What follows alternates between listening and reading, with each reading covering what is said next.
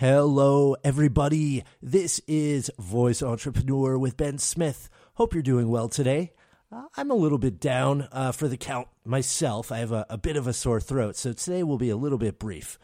Uh, but uh, what I wanted to bring to you today, you know, one of the skills I've been playing with over the last 24 hours is the Quora skill for Alexa. Quora to me is really, really interesting. Imagine is there another site or platform on the internet with that much unstructured, great data? I can imagine Quora being a very, very powerful player in this new voice era uh, with all of the incredible answers they have. Now, the questions I have would be do we need to start to uh, resubmit the answers we've put on Quora with our own voice. Uh, I find the Alexa voice to be seriously annoying.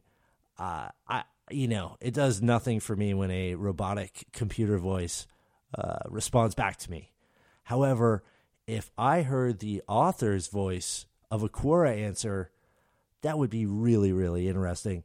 And I think I would use that skill uh, all the time. So I'm looking, I, I really want to see where there's natural voice happening. Uh, and I can think of no better place than Quora. So, uh, guys, check out the Quora skill on Alexa today. Tell me what you think. Go to bensmith.tv. Uh, I have more and more resources there. We're building a whole bunch of new stuff over the next few weeks for you guys. Uh, and let me know. Play with stuff and uh, hopefully the throat gets better, and I will be back tomorrow. Until then.